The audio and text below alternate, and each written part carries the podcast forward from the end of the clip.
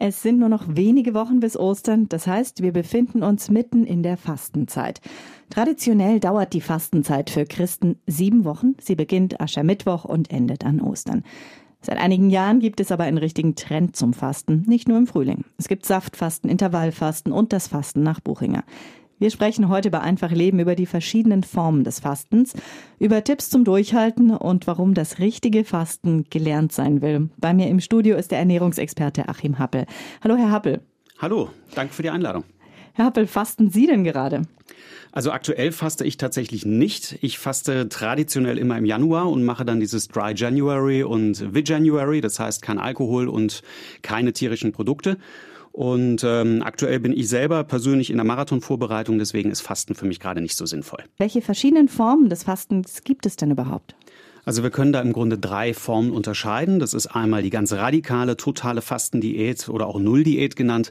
Da verzichtet man komplett auf Nahrung, trinkt nur Wasser. Ähm, etwas milder ist das schon das Heilfasten nach Buchinger. Das äh, erlaubt eine geringe Energiezufuhr. Und dann ähm, der große Block der Intervallfastenmodelle, die es dann auch gibt, wo dann halt auch wirklich feste Nahrung erlaubt ist. Mhm. Wie finde ich denn die richtige Fastenmethode für mich? Das ist tatsächlich abhängig von meinem eigenen Ziel, was ich habe. Möchte ich ähm, jetzt langfristig irgendwelche Veränderungen in meinem Körper haben? Möchte ich das nur über einen gewissen Zeitraum äh, in einer radikalen Kur bestreiten? Was lässt sich vor allen Dingen auch in meinen Arbeitsalltag und meinen privaten Alltag integrieren? Da muss halt jeder wirklich selber für sich gucken, welches Modell für ihn am besten passt. Die meisten Christen verzichten ja in den 40 Tagen vor Ostern nur auf bestimmte Lebensmittel, wie auf Zucker, Alkohol, manche auch auf Fleisch. Was tut sich denn da in meinem Körper bei so einem Verzicht? Ja, da tut sich sehr viel. Das hängt natürlich ganz davon ab, ähm, auf welchen dieser Stoffe man verzichtet. Nikotin kann auch so ein Stoff sein. Und ähm, ja, beim Alkohol gibt's langfristig natürlich ganz tolle Veränderungen. Unsere Leber wird entlastet, weil die nicht so viel entgiften muss. Unser Hautbild wird besser, wir schlafen besser etc. Beim Zucker nehmen wir natürlich deutlich weniger Kalorien auf, haben auch die Chance, besser dann abnehmen zu können. Und so gibt's natürlich ganz viele unterschiedliche Effekte, die man da erzielen kann. Warum schadet uns der Zucker denn speziell so sehr? Ja, der Zucker ist leider mittlerweile einer der Hauptauslöser für viele unserer Kulturkrankheiten, sei es das metabolische Syndrom, sei es Diabetes Typ 2 und ganz viele andere Sachen. Und Zucker hat halt einfach eine ganz dumme Angewohnheit, er macht uns süchtig. Wenn ich jetzt aber nicht nur auf bestimmte Lebensmittel verzichte, sondern auf ganz auf feste Nahrung, wie bereite ich mich darauf am besten vor? Ja, also ganz auf feste Nahrung zu verzichten ist natürlich eine Herausforderung, nicht nur für den Körper, sondern auch für den Geist. Man muss sich ja wirklich komplett umgewöhnen und äh, keine Nährstoffe mehr zu sich nehmen. Wenn man jetzt, sag ich mal, die Nulldiät macht, da würde ich äh, grundsätzlich gesundheitlich von abraten, denn das bringt sehr viele negative Effekte mit sich. Ähm, das Heilfasten nach Buchinger ist da schon eher eine Wahl, wenn man über einen längeren Zeitraum auf feste Nahrung verzichten möchte. Da sind ja zum Beispiel auch Säfte oder ähm, Brühen und ähnliches sind da erlaubt, halt eine geringe Ernährungszufuhr und da kann man sich entsprechend darauf vorbereiten, indem man halt nicht radikal von einem Tag auf den anderen jetzt mit dem Fasten anfängt, sondern schon im Vorfeld ein bisschen die bösen Lebensmittel reduziert, sag ich mal, vielleicht auch die Kalorienmengen reduziert und sich so quasi schon ein bisschen einstimmt auf diese ganze Fastenzeit. Wenn ich jetzt noch nie gefastet habe, mit wie vielen Tagen Nahrungsverzicht sollte ich denn dann einsteigen? Ja, also das, ähm, was halt viele Gläubige tun, die 40 Tage Fastenzeit sind beim Heilfasten tatsächlich gar nicht nötig. Aktuell praktiziert werden meistens Phasen von sieben bis zehn Tagen, maximal zwei bis vier Wochen. Es gibt natürlich allerdings auch ähm, medizinische Indikationen, die bis zu sechs Wochen befürworten können. Und da muss man halt entsprechend schauen, was kann ich überhaupt bei mir unterbringen. Weil ein radikales Fasten ist natürlich auch ein Einschnitt ins Privatleben. Ich brauche mehr Schlaf, ich äh, bin nicht so leistungsfähig, wenn ich einen körperlich anstrengenden Beruf habe. Das muss man alles beachten. Und mit wie vielen Tagen sollte ich einsteigen? Was bietet sich da an? Schafft man das wirklich auf Anhieb sieben Tage oder sollte man vielleicht eher mit drei Tagen einsteigen? Also wenn es wirklich Heilfasten sein soll, dann würde ich erstmal mit einer kürzeren Zeit anfangen. Also drei Tage ist das schon ganz gut. Ähm, das kann der Körper noch gut verkraften und äh, vielleicht auch die Psyche ganz gut verkraften. Man muss halt wirklich für sich entscheiden, äh, was ist mein Ziel? Möchte ich damit abnehmen? Möchte ich wirklich eine komplette Entgiftung auslösen? Mache ich das alleine oder mache ich das in einer Fastengruppe, vielleicht sogar in einer Fastenklinik? Und da kann man dann dementsprechend auch die Dauer ein bisschen anpassen bzw. auch ausweiten. Das heißt, mit Unterstützung hält man doch eher länger durch. Unbedingt. Also wenn ich eine Fastenklinik habe, die gibt mir auch meinen Speiseplan vor und da sind ganz viele andere Fastenwillige, die mich natürlich auch moralisch unterstützen können. Das habe ich, wenn ich das alleine zu Hause mache, natürlich nicht. Hm, jetzt habe ich ein bisschen ein unangenehmes Thema, aber es muss sein. Warum ist es denn so wichtig, den Darm vor der Fastenkur zu entleeren? Also der Darm ist ja ähm, das Zentrum quasi unserer Gesundheit, unseres ähm, Immunsystems. Und man muss sich das letztendlich so vorstellen äh, wie ein Abflusssystem in der Küche. Wenn Sie Ihren Abfluss in der Küche nicht regelmäßig sauber machen, dann fängt es irgendwann an zu modern und zu stinken. Ähnlich funktioniert das in unserem Darm auch. Beim klassischen Heilfasten wird das erzielt, indem man halt äh, mit einer Glaubersalzlösung Darmreinigung hervorruft. Das äh, funktioniert ganz einfach. Man nimmt diese Glaubersalzlösung und das Glaubersalz entzieht unserem Blut Flüssigkeit. Die wird quasi in den Darm umgeleitet. Dadurch entsteht Druck im Darm und der Darm reagiert darauf mit Wellenbewegungen und transportiert so den übrigen Speisenbrei, der noch im Darm verblieben ist, einfach hinaus aus dem Körper. Warum fällt mir das Fasten dann leichter, wenn ich vorher abgeführt habe? weil die Abführung natürlich auch dazu führt, dass wir ein deutlich größeres Sättigungsgefühl haben. Also wir haben nicht so diese Hungerattacken, wie wenn jetzt noch Nahrungsreste in unserem Darm drin wären. Also ein ganz wichtiger Tipp, wenn man sich vornimmt zu fasten. Okay, zurück zum Positiven. Ähm, was passiert denn Tolles in meinem Körper, wenn ich jetzt heilfaste? Ja, also das ähm, ist quasi wie so ein kleiner Fahrplan, der dann im Körper abläuft. In den ersten drei Tagen hat man natürlich so ein bisschen äh, mit der Psyche zu tun, weil natürlich die Nahrung fehlt und man eigentlich erwartet, dass der Körper Kohlehydrate, Fette und ähnliches bekommt, was er sonst gewohnt ist. Da kann es dann tatsächlich auch zum Einbruch kommen in dieser Zeit. Und ja, man muss halt dann einfach schauen, dass nach dieser Zeit ähm, man diesen Punkt überwindet. Es kommt dann zu so einer Fastenkrise, nennt man das. Und die ist aber meistens nach so einem Tag überwunden. Wenn man die geschafft hat, erreicht man dann auch einen Fastenhoch und wird ähm, durch die Ausschüttung von Glückshormonen auch ähm, glücklicher, man, man fühlt sich stärker, man fühlt sich aufgeladen mit Energie, obwohl man gar nichts gegessen hat. Und über den längeren Zeitraum gerechnet entgiftet der Körper natürlich wahnsinnig viel. Das ist natürlich eine Höchstleistungsarbeit später dann für unsere Entgiftungsorgane, sei es die Haut, Niere, Leber. Da muss man dann halt auch ähm, sich bewusst machen, dass das nicht ohne Nebenwirkungen abgeht. Also da wird es dann vielleicht das ein oder andere körperliche Problem dann noch geben. Mhm. Bei welchen Vorerkrankungen sollte man deshalb die Finger vom Fasten lassen? Ja, also grundsätzlich sage ich, wenn Vorerkrankungen schon vorliegen, dann sollte man zuerst mal mit seinem Arzt sprechen. Im Idealfall ist es ein Arzt, der auch eine zusätzliche Fastenausbildung hat ähm, einfach um zu schauen, ist Fasten überhaupt für mich geeignet? Was kann auf mich zukommen? Einfach da eine Beratung einholen und vor allen Dingen auch eine Überwachung während des Fastens. Es gibt Krankheitsbilder, bei denen ist das Fasten nicht ganz unproblematisch, wie zum Beispiel Menschen mit äh, psychischen Erkrankungen, mit Depressionen. Die können halt durch diesen veränderten Nährstoffhaushalt im Körper und auch durch diesen, diese ersten drei Tage, die sehr schwierig sind, wirklich psychische Einbrüche erleiden. Danach haben sie allerdings äh, einen unheimlichen Mehrwert, weil durch das Fasten hoch einfach dann die Psyche wahnsinnig nach oben geht. Es, äh, man fühlt sich leichter, man ist unbeschwerter, man kann auch diese Depressionen leichter ablegen. Ähm, es gibt natürlich noch andere Personenkreise, die auch aufs Fasten vielleicht äh, nicht unbedingt verzichten müssen, aber das im Auge behalten sollten.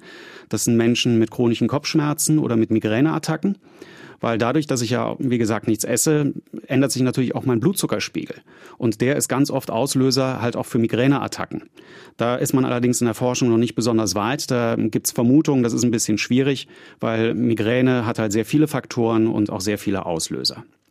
Ähm, andere Personengruppen, die vielleicht nicht vorerkrankt sind, aber auch mit dem Fasten vorsichtig sein sollten, sind Menschen, die halt körperlich sehr aktiv sein müssen in der Zeit des Fastens. Das können Profisportler sein, das können aber auch Menschen mit äh, körperlich schweren Arbeitsplätzen sein, Bauarbeiter etc. Da muss man auch ein bisschen ein Auge drauf haben. Wer auf jeden Fall überhaupt nicht fasten sollte, sind Schwangere, weil da einfach der Nährstoffbedarf einfach höher ist und wenn ich den Nährstoffhahn zudrehe, kann ich unter Umständen den Fötus schädigen. Kinder und Jugendliche sollte man auch aus dem Fasten rausnehmen. Hm. Ganz generell, welche Nebenwirkungen kann denn das Fasten haben, auch bei gesunden Menschen? Da kann es ganz viele Nebeneffekte geben. Also je nachdem, welches Fastenmodell ich wähle, ist natürlich der Nährstoffhahn, den ich mir dazu drehe, mehr oder weniger groß. Und das können äh, Nebenwirkungen sein wie Kopfschmerzen, Müdigkeit, das kann ein Absinken des Elektrolytspiegels sein, das kann aber auch ein Reflux sein, Magenbeschwerden. Da gibt es eine ganze Vielzahl an Nebenwirkungen, die alle nicht ganz unproblematisch werden können. Hm. Wir haben es schon angesprochen. Warum sollte man dann das richtige Fasten immer von einem Arzt begleiten lassen? Und wo finde ich den richtigen Arzt? Ja, also wie gesagt, die Nebenwirkungen sind ja nicht unerheblich, die da passieren können. Und äh, je nachdem, ob ich eine Vorerkrankung habe oder nicht, ist das natürlich dann auch im Auge zu behalten. Das kann ich zu Hause unter Umständen nicht alleine machen. Es gibt dafür spezielle Fastenkliniken, die halt solche Programme anbieten, wo man sich dann auch wirklich für die Fastenzeit einbucht und da quasi wie in einem Wellnesshotel äh, übernachtet und auch seinen Speiseplan abarbeiten darf. Es gibt auch spezielle Fastenärzte, die ähm, kann man im Internet finden, klar, über die ganz normalen Branchenbücher. Man kann aber auch einfach mal seinen Hausarzt fragen, weil viele Hausärzte haben auch eine zusätzliche Fastenausbildung gemacht und können einen da wirklich fachkundig beraten. Mhm. Den Tag über viel Flüssigkeit zu sich zu nehmen, ist ja generell immer wichtig. Aber warum ist das ausreichende Trinken besonders beim Fasten so wichtig? Beim Fasten ist es besonders wichtig, weil es uns einfach sättigt. Wir haben nicht diese Hungergefühle, ähm, wir haben einfach Volumen im Magen, das ausgefüllt ist durch Flüssigkeit. Und wir verlieren natürlich auch viel Flüssigkeit. Gerade ähm, in der Geschichte mit dem Glaubersalz wird unserem Blut ja viel Flüssigkeit entzogen. Und ähm, das müssen wir wieder nachfüttern, weil ohne Flüssigkeit im Körper, wir bestehen ja zum größten Teil aus Flüssigkeit, funktionieren auch unsere Organe nicht mehr so richtig toll. Und ähm, das gilt es natürlich zu verhindern. Welche Symptome zeigen sich denn bei einer Fastenkrise? Ja, also die Fastenkrise wird im Grunde dadurch ausgelöst, dass ähm, der Körper versucht, sämtliche Giftstoffe aus unserem Körper abzuarbeiten und auch auszuleiten. Und das geht natürlich nicht beschwerdefrei. Das kann zu unterschiedlichen Beschwerden führen, sei es äh, depressive Verstimmungen, sei es Reizbarkeit, Unwohlsein, äh, Magenprobleme etc. Das ist so ein Zeitfenster von Tag zwei bis Tag fünf, in der das auftreten kann und dauert in der Regel nur einen Tag. Insofern äh, kann man das überstehen, insbesondere wenn man dann halt wirklich Unterstützung hat. Hm. Wie überwinde ich die Fastenkrise? Welche Tipps und Tricks haben Sie da? Also überwinden kann man diesen einen Tag tatsächlich mit psychischer Unterstützung. Wenn man in der Klinik sein sollte oder einen Fastenarzt hat, kann der einen unterstützen. Es hilft aber auch schon, wenn ich das nicht zur Hilfe nehmen kann, ähm, mich einfach abzulenken. Ein bisschen rausgehen, spazieren gehen, frische Luft schnappen. All diese Dinge, die meinem Geist gut tun, weil ich bin halt einfach nicht so leistungsfähig in dieser Zeit, fühle mich natürlich auch nicht wohl und dann muss ich mich nicht noch äh, mit Arbeit stressen oder ähnlichem. Dann versuche ich halt einfach an anderer Stelle, mich da zu entspannen und die Krise so besser zu bewältigen bewältigen. Nicht mit Arbeit zu stressen oder ist die Arbeit manchmal auch eine gute Ablenkung? Die kann eine Ablenkung sein, aber ähm, Arbeit ist natürlich anstrengend, klar. Und ähm, der Stress sorgt natürlich dafür, dass mein Körper neben dem Fastenstress noch zusätzlichen Stress bekommt und das summiert sich. Das ist vielleicht nicht die beste Idee im Fasten. Ganz generell, wenn ich jetzt eine längere Phase vielleicht auch fasten möchte, einige Wochen, wie halte ich am besten durch? Ja, die Gruppe ist dann ein gutes äh, Mittel, um durchzuhalten. Gerade wie gesagt, Fastenklinik oder Fastengruppen gibt's ja auch offene, die außerhalb von Kliniken stattfinden. Die können einen motivieren und unterstützen. Durchhalten ist natürlich auch immer so eine Sache, was ist mein Ziel, was möchte ich erreichen? Wenn ich sage, ich will einfach nur mal ähm, die 40 Tage bis Ostern fasten, weil es halt zu meinem religiösen Empfinden dazugehört, dann ist das vielleicht eine andere Motivation, als wenn ich sage, ich möchte meinen Diabetes in den Griff bekommen oder ich möchte grundsätzlich Gewicht verlieren oder ähnliches. Und da kann man natürlich dann ähm, auch dementsprechend ansetzen. Bei welchen Symptomen sollte ich aufhören zu fasten?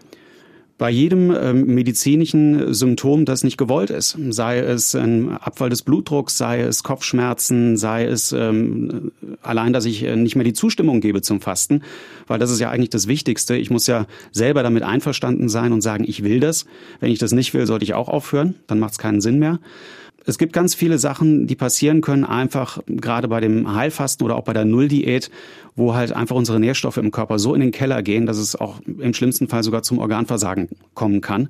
Und das sind dann Fälle für einen Krankenwagen und äh, die möchte man ja nicht unbedingt haben. Das Organversagen ist natürlich die ultimative Nebenwirkung. Wie vermeide ich das dann? Welche, auf welche Warnzeichen sollte ich da achten? Ja, also grundsätzlich würde ich mal raten, auf eine Nulldiät zu verzichten, weil die macht in meinen Augen überhaupt keinen Sinn. Das ist ja wirklich sich nur mit Wasser ernähren und das kann nicht gut gehen auf Dauer. Ähm, bei dem Heilfasten nach Buchinger ist es ja so, dass man das weitestgehend äh, nicht bekommt. Man führt seinem Körper ja Kalorien in geringen Mengen zu und auch Nährstoffe, so dass es da eigentlich nicht zum Organversagen kommen kann, wenn man es richtig anstellt. Man sollte natürlich immer im Auge behalten, wie sind meine Vitalwerte, was macht mein Blutdruck, merke ich irgendwas in meinem Körper, was sich nicht gut anfühlt, was äh, vielleicht bedenklich ist, habe ich irgendwie äh, nächtliche Schweißattacken oder ähnliches. Das sind alles Sachen, die natürlich passieren können. Und da gilt es dann halt einfach, den Arzt drauf gucken zu lassen, wenn es halt wirklich so massiv wird, dass man denkt, es geht nicht mehr. Wenn ich jetzt das mir gesetzte Fastenziel erreicht habe, wie bereite ich dann den Ausstieg vor? Ja, da sind wir auch wieder beim Heilfasten. Das Heilfasten hat da auch wieder einen Fahrplan für. Man ähm, steigert im Grunde ähm, wieder die Nahrungsaufnahme am Ende der Fastenkur, weil von 0 auf 100 wieder sich eine Tiefkühlpizza reinballern, funktioniert natürlich nicht. Da macht der Darm dann nicht mit. Man fängt da in der Regel an, dass man mit einem gekochten oder einem geriebenen Apfel anfängt, vielleicht eine mild gewürzte Kartoffelsuppe und ähnliches. Und man steigert über die nächsten Tage dann auch die Kalorienzufuhr. Man fängt so mit 800 Kilokalorien am Tag an, geht dann am nächsten Tag auf 1000 Kilokalorien und steigert das dann so bis 1600, bis dann wieder der Punkt erreicht ist von dem, was ich an Kalorien wirklich täglich verbrauchen würde. Herpel, welchen Tipp würden Sie jemandem geben, der uns jetzt zugehört hat und sich deshalb vielleicht gerade überlegt, zum ersten Mal in seinem Leben zu fasten? Ja, man sollte sich vor allen Dingen erstmal überlegen, ähm, was ist mein persönliches Ziel, was ich mit dem Fasten verfolge. Möchte ich wirklich ein religiöses Fasten durchführen, das einen bestimmten Zeitrahmen umfasst?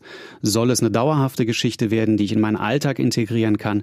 Oder habe ich auch die Möglichkeit, äh, mal zwei Wochen Urlaub zu nehmen und mich in eine Fastenklinik zu setzen und mich da rundum, sag ich mal, durchreinigen zu lassen? Hm. Eine relativ sanfte Form davon ist das Intervallfasten, das gerade ziemlich in Mode ist und deshalb auch medial ganz schön präsent. Worauf beruht Ihrer Ansicht nach der aktuelle Hype ums Intervallfasten? Also das Intervallfasten bietet ja eine ganz große Fülle an unterschiedlichen Modellen an. Und das ist natürlich ähm, dadurch sehr attraktiv für viele unterschiedliche Personengruppen. Und wir haben natürlich auch aktuell ähm, die Phase, dass die Menschen sich wieder mehr auf ihren Körper besinnen. Ähm, Sport hat wieder einen wahnsinnigen Zulauf bekommen in den letzten paar Jahren. Biologische Ernährung ist auch genauso wichtig geworden in den letzten Jahren. Und ich denke, in die Geschichte spielt auch das Interesse am Fasten mit hinein. Mhm. Wie funktioniert denn ganz grundsätzlich das Intervallfasten? Also wie gesagt, beim Intervallfasten gibt's unterschiedliche Modelle. Das, was am, im Moment am beliebtesten ist, ist das sogenannte 16 zu 8 Fasten. Das bedeutet, man hat ein Zeitfenster von acht Stunden am Tag, in dem man essen darf und 16 Stunden, in denen man fastet. Beispiel wäre also ähm, von 12 bis 20 Uhr darf ich meine Nahrung einnehmen, wie ich das möchte, so wie ich das gewohnt bin. Und von 20 Uhr bis 12 Uhr des nächsten Tages äh, wird dann halt nichts gegessen. Da darf ich halt nur Wasser und äh, ungesüßte Tees und ähnliches trinken. Es gibt dann noch andere Modelle, wie zum Beispiel das Dinner Canceling. Das ist ähnlich wie das 16 zu 8 Fasten. Besagt eigentlich, dass man in unregelmäßigen Abständen einfach mal eine Mahlzeit auslässt. Da gibt es keine wirkliche Vorschrift, wann das sein soll und in welcher Regelmäßigkeit das stattfinden muss. Genauso wie beim Alternate Day Fasting. Das ist äh, auch sehr beliebt. Da wird halt jeder zweite Tag ausgelassen. Das heißt, einen Tag essen, einen Tag nichts essen. Und das kann man im Grunde treiben bis zum St. Nimmerleinstag, so lange wie man möchte. Das ist halt der Vorteil bei diesen ganzen Intervallfastengeschichten, dass man halt nicht auf einen äh, Zeitraum festgelegt ist und dann aufhören muss, sondern man kann das immer mal wieder machen über einen längeren, über einen kürzeren Zeitraum. 5 zu 2 Fasten gibt es dann noch. Das bedeutet so viel wie fünf Tage die Woche esse ich normal und zwei Tage verzichte ich auf feste Nahrung. Da gibt's allerdings die einzige Vorgabe, dass man an diesen Fastentagen tatsächlich ähm, die Kalorien auf 500 bis 800 Kilokalorien begrenzt, je nachdem, ob man Männlein oder Weiblein ist, mal mehr und mal weniger. Weniger bekannt dagegen sind so Modelle wie das Eintagesfasten, ähm, kennt man auch als 6 zu 1 Diät, heißt sechs Tage normal, einen Tag Fasten. Zuletzt dann noch das 23 zu 1 Fasten, ähm, das sagt eine Mahlzeit am Tag und 23 äh, Stunden dann Ruhe. Das sind eine ganze Menge verschiedene Formen. Was passiert denn grundsätzlich beim Intervallfasten in meinem Körper? Was ist der Gedanke dahinter? Was kann ich mir damit Gutes tun? Der Antrieb ist eigentlich der gleiche wie beim Heilfasten auch. Man möchte eigentlich die Aufräummechanismen, die körpereigenen in Gang setzen, ohne dass man wirklich diesen strengen Verzicht über einen längeren Zeitraum hat und sich halt auch, ähm, sage ich mal, die sieben bis zehn Tage Heilfasten oder sowas spart, sondern man kann es in seinen normalen Arbeitsalltag durchaus integrieren. Ich habe mal den Satz gehört, äh, erst zum Mittagessen aufstehen ist auch Intervallfasten. Es stimmt irgendwie, weil es deckt im Grunde genau dieses Zeitfenster ab und man lässt halt diese eine Mahlzeit aus und hat dann diesen Zeitraum, der, ähm, der halt ähm, wegfällt für die Nahrungsaufnahme. Was natürlich passiert beim Fasten, auch beim Intervallfasten, ist, dass ähm, die Kohlenhydrate relativ schnell aufgebraucht sind aus unserem Körper und der Körper dann auf die eigenen Fettreserven zurückgreift. Und das sind die Fettreserven, die sich gerne um unseren Bauch herum ansammeln. Also das böse Fett, das auch gesundheitsschädlich ist und das wollen wir ja auch wegkriegen. Ebenfalls gibt es einen sehr positiven Effekt, bei, gerade bei diesem 16 zu 8 Fasten. Das ist die sogenannte Autophagie, die nach circa 14 Stunden in Kraft tritt. Das ist ein Mechanismus, in dem der Körper dann vom Wachstumsmodus auf den Wartungsmodus umschaltet, weil er bekommt dann halt einfach keine Nahrung, keine, keine Nährstoffe und muss dann wirklich an die eigenen Reserven ran. Autophagie heißt ja auch nichts anderes als ähm, sich selbst verzehren, kommt aus dem Griechischen. Und in diesem Prozess passiert es halt einfach, dass alte, kaputte Zellen aus dem Körper abgebaut werden und durch neue Zellen ersetzt werden. Das ist also quasi wie eine Verjüngungskur. Und das äh, verlängert unser Leben, das macht uns gesünder, das befreit uns von freien Radikalen etc., die gerade für viele Krankheiten bei uns verantwortlich sind. Und das möchte man halt einfach damit erreichen. Inwieweit ist denn der Nutzen von Intervallfasten inzwischen wissenschaftlich belegt? Ja, also da die Ernährungswissenschaft ja noch eine sehr junge Wissenschaft ist im Vergleich zu vielen anderen, gibt es tatsächlich gar nicht so viele belastbare Studien zum Thema Fasten. Es gibt einige sehr interessante Beobachtungen, auch ähm, Studien mit unterschiedlichen Personenkreisen, die man aber immer nur schwer in Relation zueinander setzen kann. Was allerdings belegt ist, ist dieser Prozess der Autophagie. Da gab es sogar 2016 für den japanischen Mediziner den Medizinnobelpreis für, dass das entdeckt wurde. Und damit kann man schon mal sehr gut arbeiten und kann auch besser verstehen, was beim Fasten im Körper wirklich passiert. Herpel, bei welchen Beschwerden würden Sie denn eine Fastenkur empfehlen? Fasten würde ich grundsätzlich bei ähm, Menschen mit besonderen Vorerkrankungen empfehlen, auch wenn man das dann natürlich nicht ohne ärztliche Aufsicht tun sollte. Das sind Patienten, die Diabetes Typ 2 haben, also diesen antrainierten Diabetes, der durch die Ernährung in der Regel stattgefunden hat. Da kann man wirklich sehr große Erfolge bis hin zur Heilung verbuchen in den letzten Jahren, hat sich gezeigt. Und ähm, auch bei Migräne- und Kopfschmerzpatienten, da gibt es auch große Erfolge mit dem Thema Fasten. Aber da muss man auch wieder genau hinschauen, was sind speziell die Trigger bei der Einzelperson. Das kann sehr unterschiedlich ausfallen und ist dementsprechend natürlich auch nur unter ärztlicher Beobachtung zu machen. Auch besonders gut ist es bei depressiven und Menschen mit psychischen Vorerkrankungen. Da gibt es auch sehr viele Erkenntnisse mittlerweile zu, dass äh, Fastenkuren da starke Linderungen bis hin zu langfristigen Beschwerdefreiheit gebracht haben. Hm, gerade bei den psychischen Erkrankungen, da haben wir aber vorhin auch schon drüber gesprochen, ist es natürlich besonders wichtig, sich ärztlich begleiten zu lassen. Ne? Warum ist Fasten kein Mittel, um dauerhaft Gewicht zu verlieren? Ja, das kann man eigentlich so gar nicht unbedingt sagen, denn Fasten an sich beschäftigt sich im Hauptkern nicht damit, Gewicht zu verlieren, sondern einfach eine Körperreinigung durchzuführen.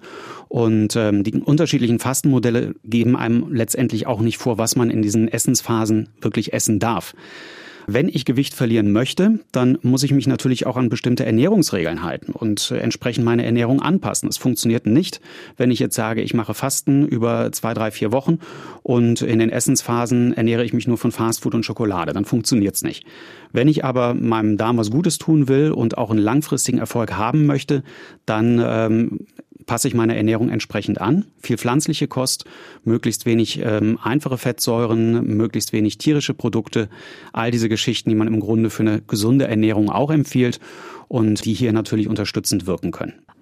Was sollte ich in der sogenannten Nachfastenphase sonst noch beachten?